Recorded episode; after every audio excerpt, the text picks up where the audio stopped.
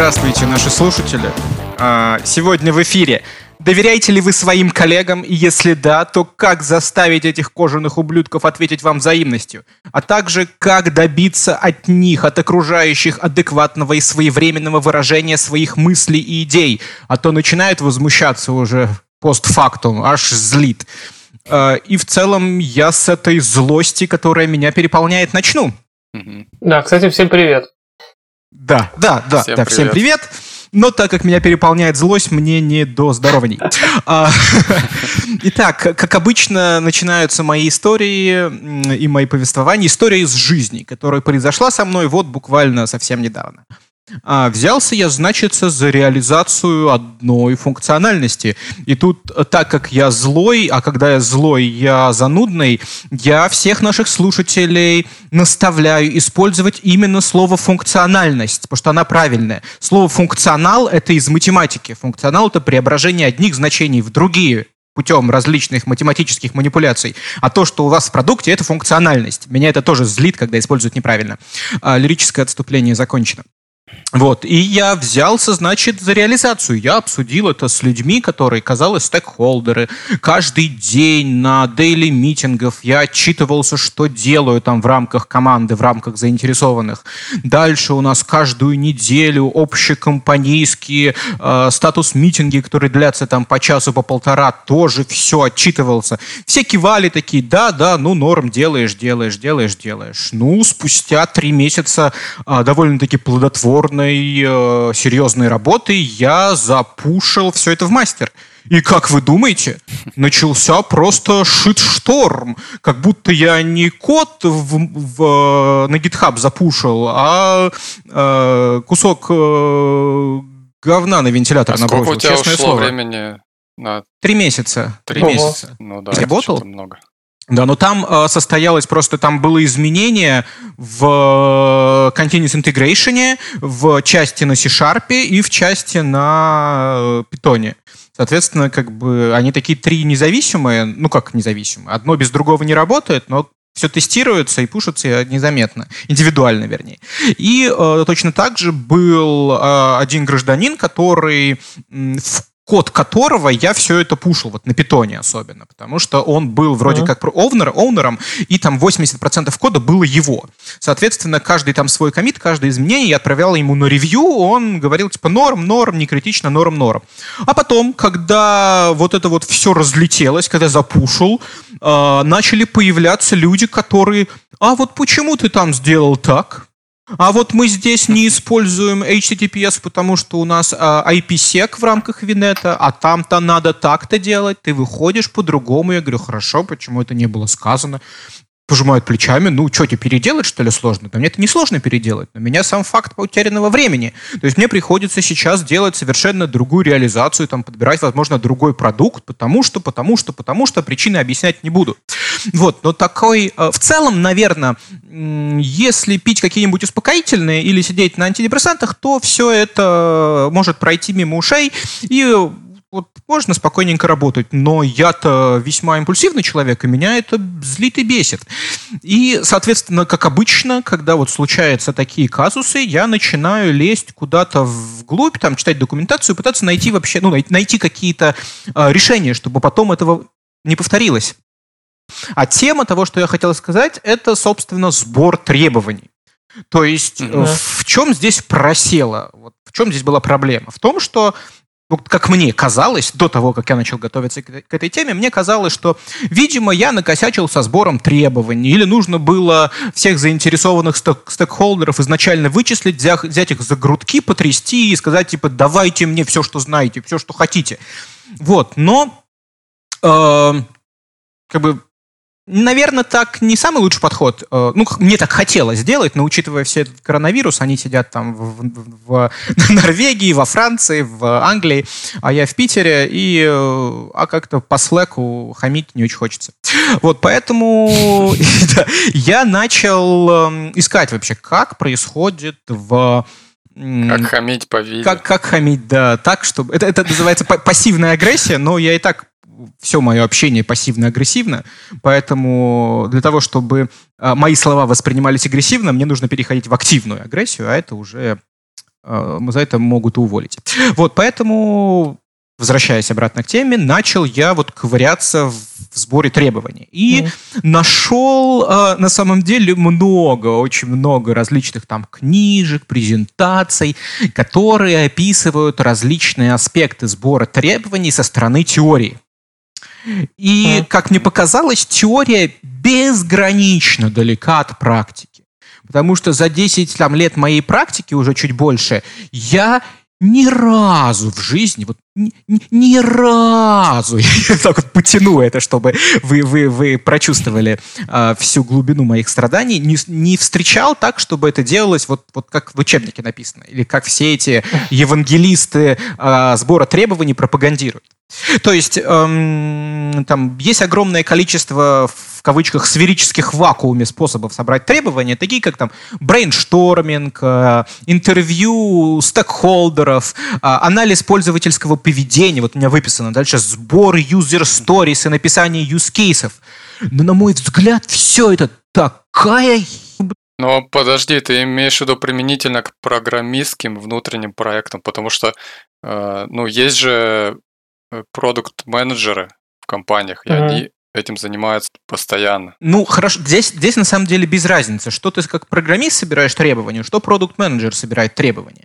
Просто всегда, даже когда работал, э, там, продукт-менеджеры собирали требования, требования всегда были далеки от идеала. И вот, ну вот, mm. как бы, вот эти вот я назвал четыре основных способа, ну вот, которые я на надыбал э, сбора требований, и их, любой из них можно разгромить просто вот, вот на раз-два. Есть такая шкала на одной стороне ее это типа мы постоянно все переделываем, а на другой шкале мы вообще не переделываем, у нас идеальные требования. Ни того, ни того как бы не случается. И ты, соответственно, чем больше собираешь требования, тем меньше тебе переделывать. И иногда, к сожалению, требования, например, ну, невозможно собрать, либо ты не уверен, что ты их, э, ну, допустим, если это стартап, ты не уверен, что когда ты их собираешь, ты понимаешь, что люди на самом деле хотят, но тебе окей переделывать, потому что, ну, ты попробовал что-то, рынок, рынку не зашло или почти что зашло, ты подкорректировался, это такой, типа, agile подход.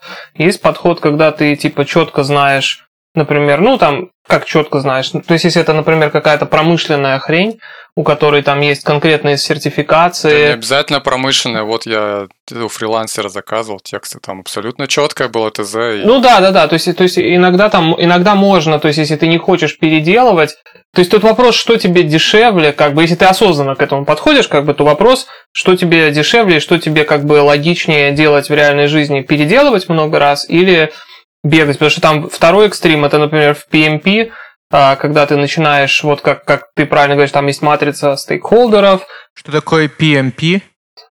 А, это, ну, то есть есть а, такая методология PMI, есть, вернее, Project Management Institute, и у них есть методология, как вести проекты. То есть прям вести проекты, проекты в смысле а, опять же, проект в стиле PMI это что-то конечное. Это не продукт, который ты разрабатываешь, а это может быть там подготовка к выставке, это может быть версия продукта, если на конкретной дате должна быть и так далее. А, в общем, это не итеративная штука, это такая, ну, ты достроил мост и ушел. Ну, мосты тоже, кстати, по PMI строят. Это такое универсальное. Это максимально близко к project, что Project Management теоретизирует такой общий. И у них есть там прям матрица стейкхолдеров, которая начинается со всего. То есть вообще все, все кто угодно, кто кого хоть как-то интересует или кто как, хоть как-то может повлиять. То есть там, там такая типа матрица 2 на 2, типа чувака сильно интересует или слабо интересует, там, ну, вплоть до нуля этот проект, и сильно он может повлиять или слабо может повлиять. И вот каждого чувака в компании ты оцениваешь, и потом все, кого это интересует, и кто может хоть как-то повлиять, особенно кто может хоть как-то повлиять, ты идешь, опрашиваешь, и все вот эти четыре метода при, применяешь там, бла-бла-бла-бла-бла, просто чтобы собрать в начале проекта кучу требований и потом не переделывать.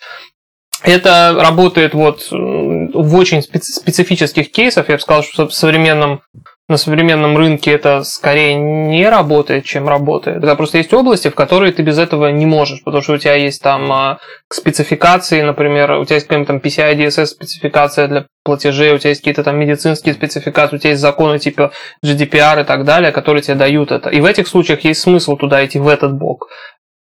Вот, например, э, с точки зрения этого PMI, по сути, вот этот пример э, Виталия, то, что была сначала первая фаза проекта, когда ты был предоставлен самому себе в основном, и э, примерно прикидывал требования, но не точно. Вот. А сейчас, типа, как начинается вторая фаза проекта, где ты вовлек больше стейкхолдеров, как бы. Так здесь, здесь проблема в том, что я хотел бы их привлечь с самого начала. Но и, и именно поэтому я упомянул, что на всех статус-митингах я обо всем рассказывал, пытался там как можно детальнее описать, что я делаю и как. Все кивали, и, знаешь, там, э, когда все происходит онлайн, видно, что человек там что-то печатает и кивает чисто на автомате. Вот это вот такая европейская uh-huh. культура поддакивания, когда ты разговариваешь, чтобы создать интерес к разговору. Вот. Ну да, потому что статус митинг оказался неадекватным э, инструментом для вот этого сбора требований. Это раз, а еще почему я хотел сказать про то, что вот PMI обычно в стартапах и всем таком не приживается, потому что на самом деле пока люди не увидят, им в общем-то пофигу. И как бы им, их сложно заставить э, это делать. Вот если у тебя есть закон, в котором четко все прописано, э, какие-нибудь там регуляции, и ты там с какими-то чуваками, которые, ну, типа, с, э, с этими, с юристами или с кем-то там, типа, безопасников начинаешь требования строить, им это интересно, потому что это их как бы хлеб в компании.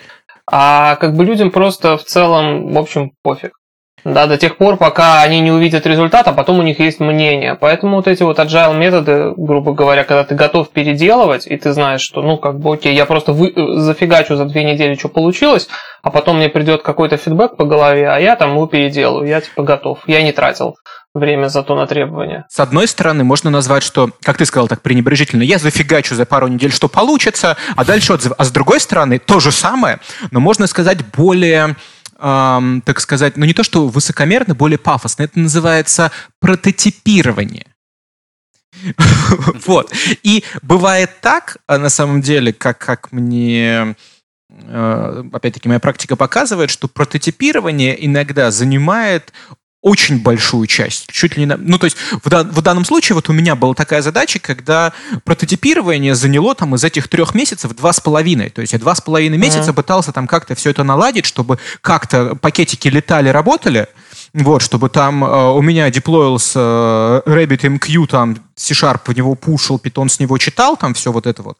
Э, mm-hmm. И здесь получается, что прототипирование, оно нарушает свои принципы. То есть вот как, как, как бы так более четко выразиться, что прототип, по идее, это какая-то легковесная модель, разработка которой не должна занимать больше, чем n чтобы его потом можно было выбросить, как вот как бумажку, э, скомкать и бросить в мусорку.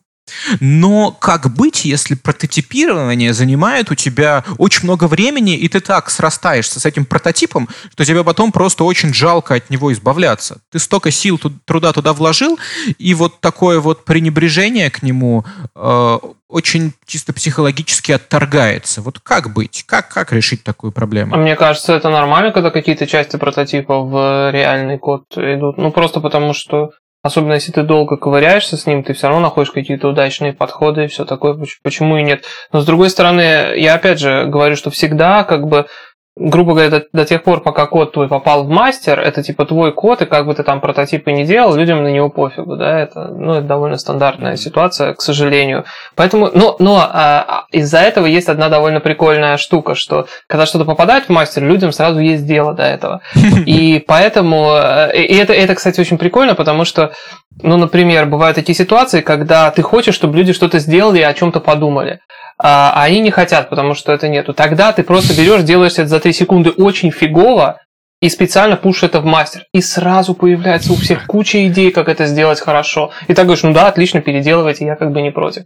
То есть ты уже сразу готов. И несколько раз такое у меня работало в жизни вполне. То есть ты просто, я, я понятия не имею, как, например, делать что-то там. Поэтому я сделал, ну, самым наивным способом, что я на Stack Overflow нашел и запушил, потому что э, иначе там какой-то дизайн документа у людей там не двигался. И как только я запушил вот эту вот говноверсию, тут же у всех появились идеи, как это сделать лучше. Люди вот любят критиковать, и это в том числе может быть... Э... Вот это очень интересно, что доказать другому, что он не прав, является да. одним из огромнейших стимулов для людей. Да, это Но можно тут...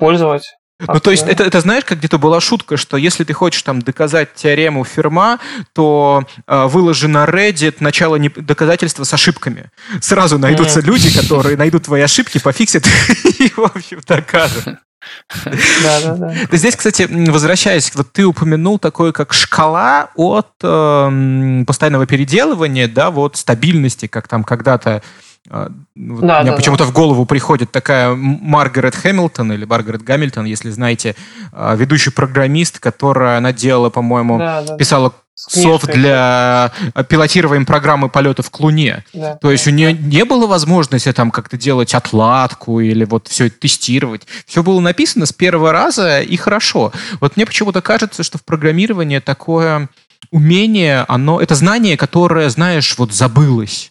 То есть люди там забыли, как превращать все, что угодно в золото. Вот когда-то, возможно, такие знания по алхимии были, но сейчас они абсолютно пропали, и больше нет на Земле людей, которые это умеют делать. Вот точно так же с кодом, который пишется сразу и хорошо работает а, быстро, производительно, без ошибок. Мне кажется, такое знание утеряно в веках. Ну, ну, во-первых, не совсем, а во-вторых, там есть еще область, как ни странно, связанная с блокчейном, где нельзя смарт-контракты обновлять, где это активно возрождается. Потому что если ты накосячил где-то в смарт-контракте, и потом твоя компания потеряла там 150 миллионов долларов из-за этого, а ты никак не смог это остановить, потому что нельзя остановить, или ты не подумал, как остановить в случае там нахождения бага то это, это, ну, это отдельная тема. Это, вот эта штука сейчас возрождается, но гораздо, конечно, это там меньше. Ну, это просто потеря денег, там не человек улетит не туда, как в песне Дэвида Боуи. Да.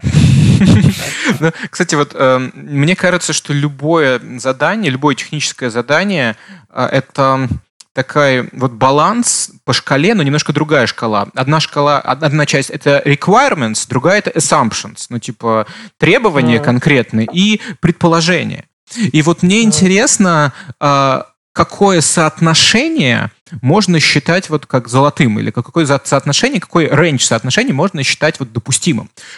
Мне кажется, очень разное.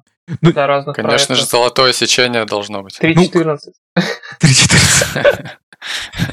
Не, ну когда у тебя, э, представляешь, там 3 э, 17 грубо говоря, это требование, и 14 17 это assumption, это жесть вообще полнейшая. Это получается, что ты ничего не собрал, собрал там э, какой-то один use case, или что должна быть авторизация через Facebook, а все остальное придумал из головы. Это что же? То есть наверняка же можно вывести какое-то вот ограничение, допустим, там соотношение 50 на 50, хотя 50 на 50 тоже как-то не очень. 70 Слушай, нет, на 30, ну, смотри, 80 на 20 зависит считается... от того, э, тут, это как, как это, как критика демократии, да? Тут зависит от того, чьи это ассампшены. Если это ассампшн какого-то чувака, который никогда в жизни не программировал, или, например, он или, ты, или это твои assumption, например, но ты пишешь не для своей как бы среды и не для... Грубо говоря, ты там э, живешь где-нибудь э, в Америке, да, или в России с хорошим интернетом, и ты пишешь это дело для там Южной Африки или там для какой-нибудь Нигерии, где интернет там до сих пор скоростей диалапа,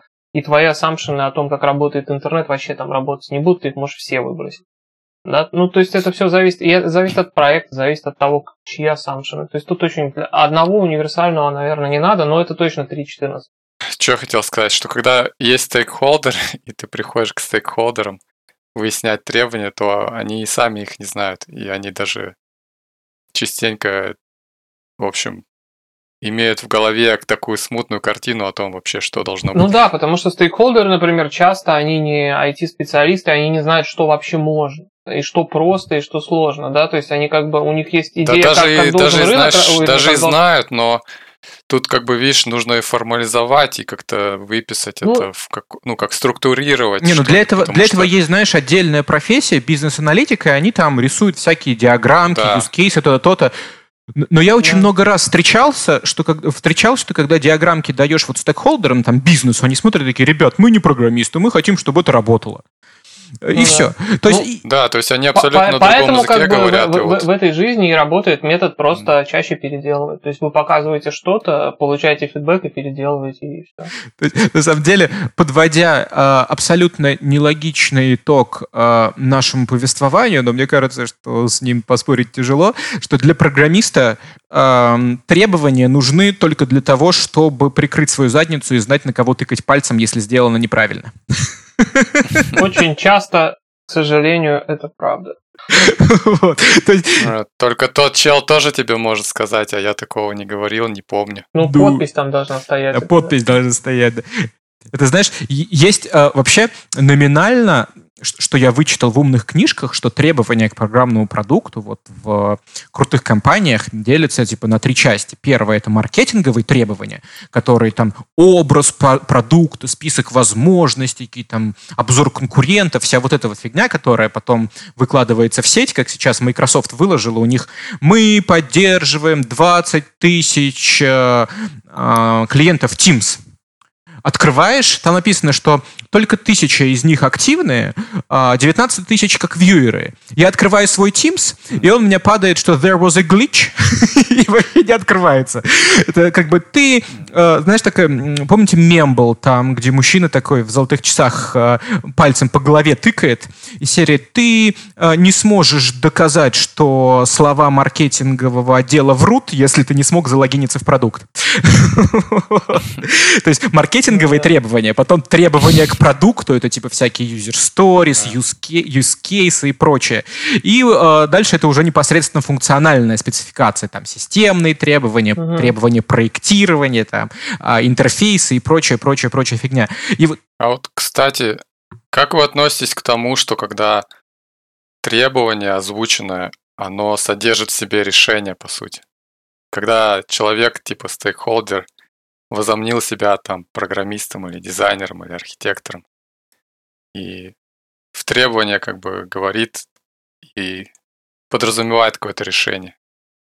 Ну вот, слушай, я не знаю, когда я был молодым и борзым, я, и если бы я был не согласен с этим, э, я бы начал спорить, как-то доказывать. Если вот сейчас уже, допустим, если я вижу какое-то решение хорошее, я там его реализую. Если я вижу, что оно как-то э, не работает так, как нужно, я попробую э, изменить. Но если человек упрется, я просто сделаю, как он хочет, и потом перевалю вину на него. Я стал более мудрым. То есть, опять-таки, опять-таки, все эти требования, все эти огромное количество макулатуры нужны для того, чтобы знать, на кого тыкать пальцем. И вот, вот честно, mm-hmm. это вот, я не знаю, если копать вглубь, а, другой необходимости всей этой макулатуры. Но, э, опять-таки, это касается доверия, то есть доверяешь ли ты своим э, коллегам или нет, считаешь ли ты их адекватными ребятами или кожаными ублюдками. Ну, а к этому, об этом нам будет повествовать Игорь. Пожалуйста. Да, я хотел рассказать немножечко Переход про кода, доверие. крутите барабан. Давай. Да. Доверие, особенно если... Сектор приз. Я, я буду рассказывать больше с точки зрения менеджера. И доверие, естественно, разных людей менеджеру, так или иначе, это, я бы сказал, что это основная валюта менеджера, если говорить западным языком. Либо если кто-то там в, в ролевые игры любит играть, то это какая-нибудь мана помощью которой можно магию делать разную. Потому что если тебе доверяют, то ты очень много чего можешь делать. Если тебе не доверяет абсолютно никто, то, в общем-то, ты можешь, ну, как бы ты вообще, как менеджер, ну, просто ты присутствуешь, но ты вообще никак на процессы ни на какие не влияешь. Я подумал о других ролевых играх, когда ты роняешь базу, а у тебя нет бэкапа. Тогда это другие ролевые игры, да. Да, и, соответственно, здесь есть такой прикольный инструмент, которым я очень давно, на самом деле, пользуюсь. И это, по сути, простенькая матрица, которая 2 на 2, одна там ось это доверие, а другая ось это прозрачность. И обе оси идут там типа от низкая, высокая, низкая, высокая, и там, и там. Соответственно, получается как у нас? А, есть такое правило, что если доверие падает, то выправляется оно повышением прозрачности. Это работает как когда ты менеджешь наверх, то есть, когда ты со своими руководителями работаешь так, и когда ты менеджешь вниз. То есть, когда ты работаешь со своей командой. И, естественно, начинаешь ты в этой матрице не с нуля, там не то, что все плохо, иначе кто тебя на проект поставит. Ну, то есть, опять же, если тебя назначили на чужую команду, то в глазах команды ты можешь вообще в минусах быть дико, потому что какой-то хрен с горы приперся и решил тут нами управлять, сейчас начнет какую-то хрень воротить, да? И кого-то там застукают зачем-нибудь или еще что-то заставят какие-то дебильные вводить там какой-нибудь, я не знаю, scaled agile там или еще что-нибудь такое. А, continuous integration. Да, continuous delivery там э, и все такое, они тебя не знают. Но руководство, например, тебе хоть как-то э, доверяет, да. Соответственно, чтобы повышать это, ты должен повышать там прозрачность своей работы. То есть, э, например, команде ты четко говоришь, если ты не знаешь, э, в раз можно там на тим-митингах, можно на митингах один на один ты рассказываешь о своих планах, почему ты какие-то решения принимаешь, что ты хочешь делать и так далее. а, руководству там или заказчикам, ты тоже стараешься то есть повышать свой уровень а, как бы, доверия, а, повышать уровень доверия тебе с помощью того, чтобы повышать прозрачность. Ты говоришь, что конкретно делалось, там, кто это делал, э, там, и, и все такое. И это очень, на самом деле, важная штука, но, с другой стороны, как бы, естественно, вот эта поддержка прозрачности, она требует усилий. Это, ну, как бы не нулевая штука, эта эффективность от этого падает. Твоя личная продуктивность, она падает. Соответственно, когда ты считаешь, тебе доверяют уже достаточно, то есть ты там закончил пару проектов хорошо, ты сделал пару улучшений там команде, там какую-то лишнюю бюрократию убрал у них, еще что-то, они там все довольны, то ты можешь потихоньку так закрываться и там, например, типа не, не слать там какие-то апдейты каждую неделю там для заказчиков или там чуть меньше раз, ну, разговаривать с командой в том числе. А, но есть еще некоторые случаи, когда прозрачность держать очень-очень важно, а, потому что доверие там испаряется моментально, что все, что я говорю, что вот эта твоя, твоя точка там на этой матрице, там такое-то доверие, такая-то прозрачность, она работает, когда у тебя как бы окружение стабильно. Подожди, а что вообще такое доверие? Вот ты сказал что-то типа что-то маны. Ну да, да, да. Но это не очень понятно. Ну, доверие это просто когда тебе э, тебе верят, когда тебе дают задачу, верят, что ты ее сделаешь, либо ты веришь, что ты какую-то хрень не, не, не сделаешь. То есть просто тебе люди верят такие, так или иначе. То есть это тебе люди могут верить как, как опять же, твои руководители, тебе могут верить, доверять там какие-то вещи. И также а, и твоя команда. А что, если тебе не верят? То есть, то есть ну, вот. я не очень... Да, зачем держать в штате человека, которому не веришь? Да, то есть, э, как вообще бывает такое, что не верят? Ну, то есть, всегда же верят. Я просто не очень понимаю. Нет, почему? Когда ты, когда ты приходишь руководить командой, когда ты приходишь руководить командой э, какой-то, это значит, что твое руководство тебе верит, иначе тебе команду не назначили.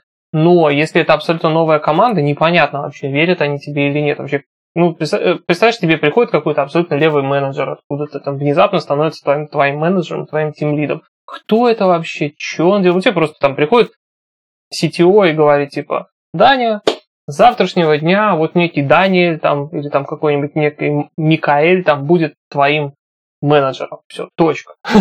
И вот какой у тебя? У тебя может быть и у разных людей разная реакция. У некоторых людей может быть изначально позитивная реакция. Ну, типа ок. Там и зависит от опыта. То есть, ну, у кого не было менеджера упырей, да, все думают, ну, типа, ладно, окей, следующий нормальный чувак.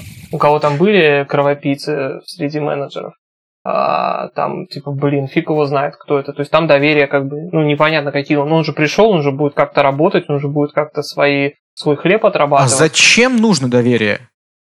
Ну, то зачем нужно? Зачем? Я программист, я не доверяю своему менеджеру, я знаю, что он вот кровопийца, упырь. Ну, я же все равно работаю. Ну, вот, соответственно, если менеджеру э, нужно будет тебя попросить э, что-то сделать, либо, э, ну, грубо говоря, именно доверие помогает э, при любых ситуациях, когда нужно что-то больше, чем просто задача, там, типа, поставленная в джире, да, когда у тебя есть там, типа, у тебя есть, грубо говоря, всегда э, уровень, как бы сказать, лидерства, который тебе назначили, у тебя есть просто позиция руководящая, да, поэтому ты можешь управлять людьми.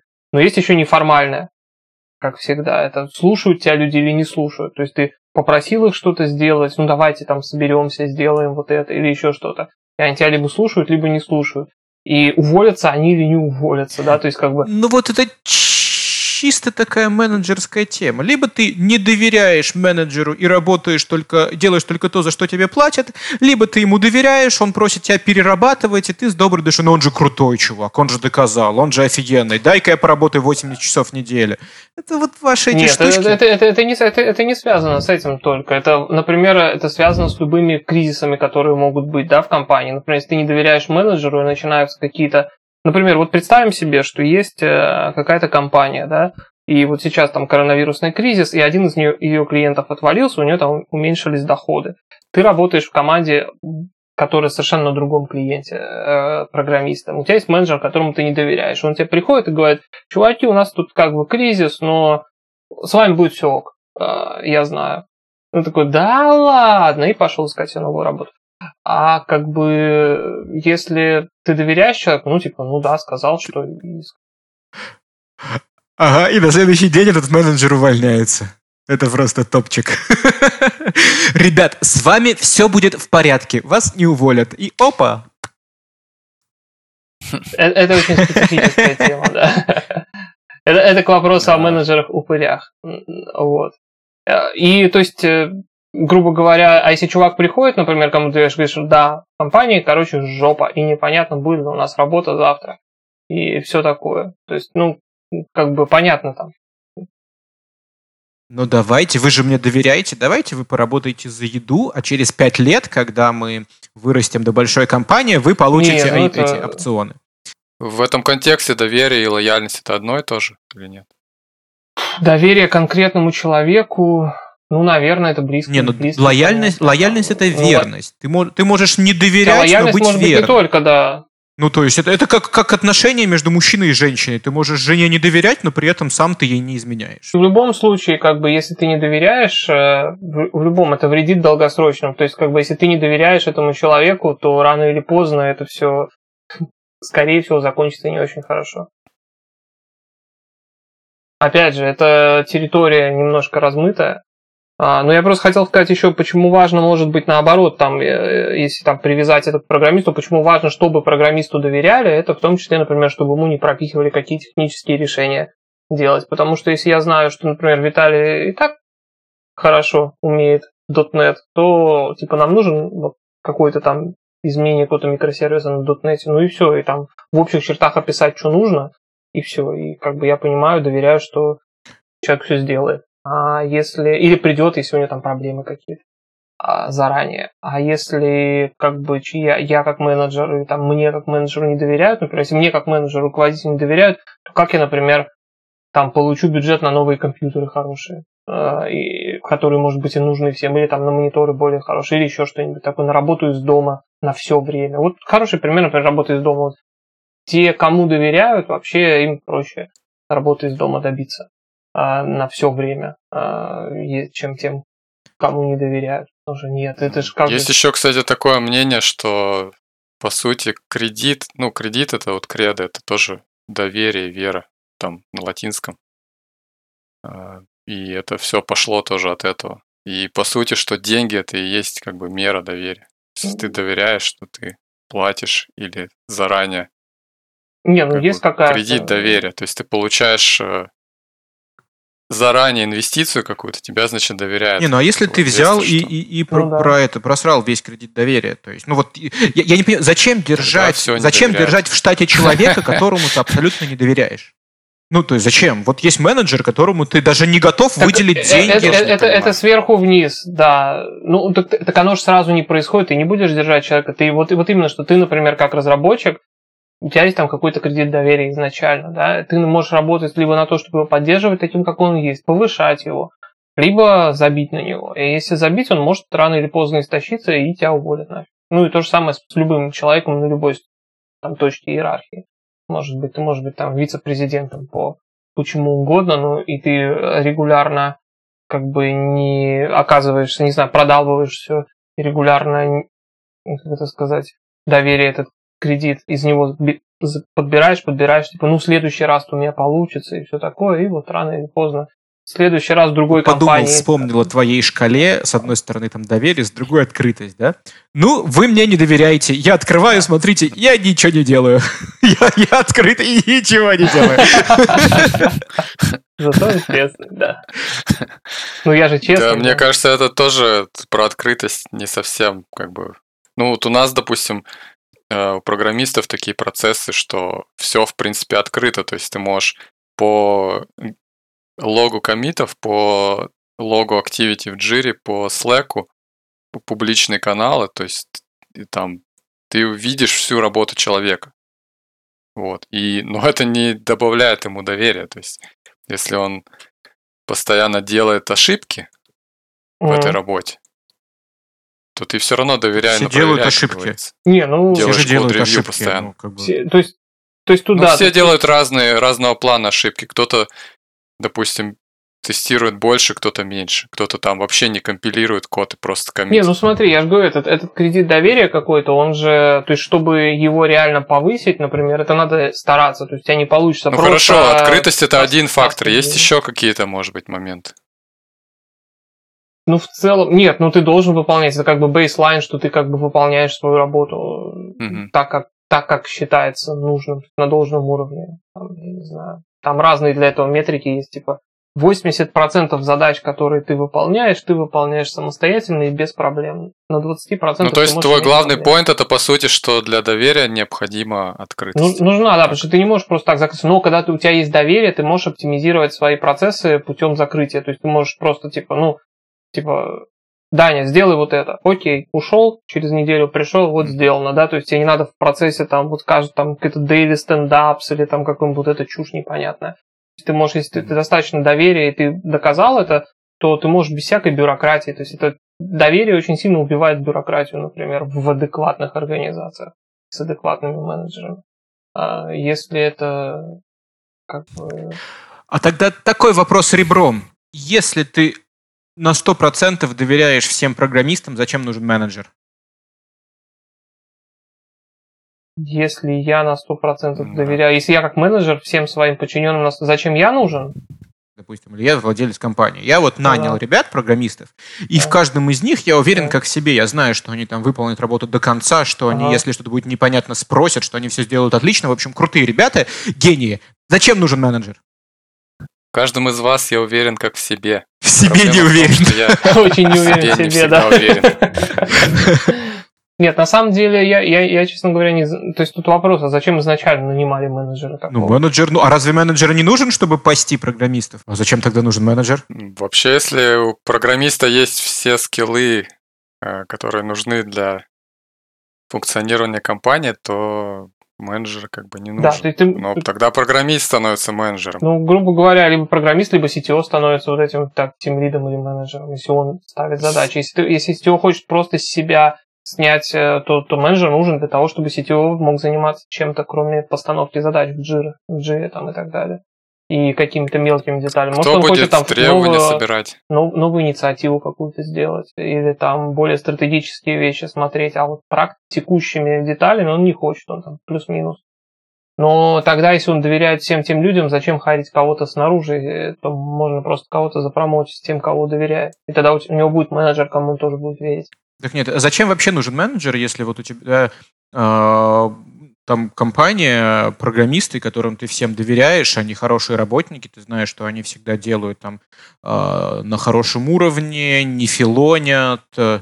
Ну да, ну потому что ты не хочешь им ставить задачи, например. Потому что ты хочешь заняться чем-то более там стратегическим, чем просто постановка каждодневных задач и построение там релизов и так далее, и приоритизация там каких-то задач. То есть ты знаешь общее направление, тебе вот, вот ты делал там, я не знаю, э, скутеры, да, а теперь ты хочешь еще параллельно смотреть, как сделать, э, я не знаю, там доставку еды, и тебе вот новое какое-то есть направление, которым ты занимаешься, то есть, а ты не хочешь как бы день за днем управлять Но ведь командой. постановку задач тоже можно вынести. То есть про- программисты сами могут ставить задачи, там, брейнсторминг, там, с селзами пообщались, вот и прочее.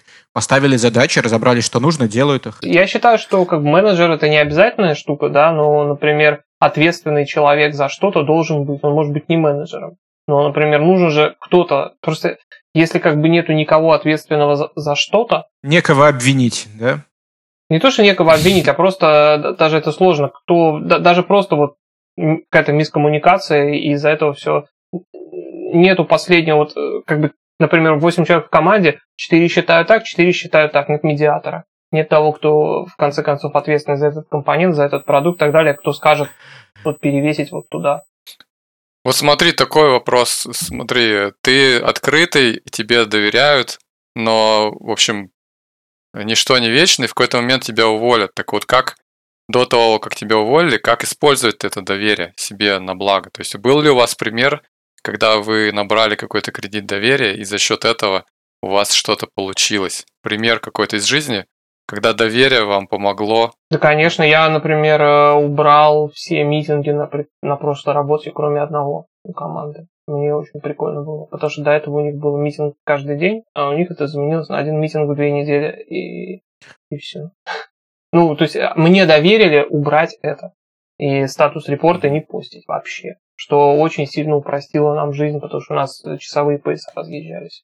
А я говорил, что на выполнение задачи нужно 8 часов, делал ее за пол и 7,5 пинал болт. Не, ну зато остальные там 10 задач я делал вовремя. Это тоже тема. У меня была возможность немножко счетерить. Ну, как я понял, эм, перефразируя слова Игоря, что brainstorming для эм, установки задач, нечетное количество программистов в команде для того, чтобы не было толкания головами, и менеджер не нужен. Я думаю... Да. Я думаю, на этом можем и заканчивать наше общение на сегодня. И блокчейн вместо менеджера. да, с консенсусом. Кар-кар-кар, ребята. Приятных вам снов. До свидания. Пока-пока. Счастливо.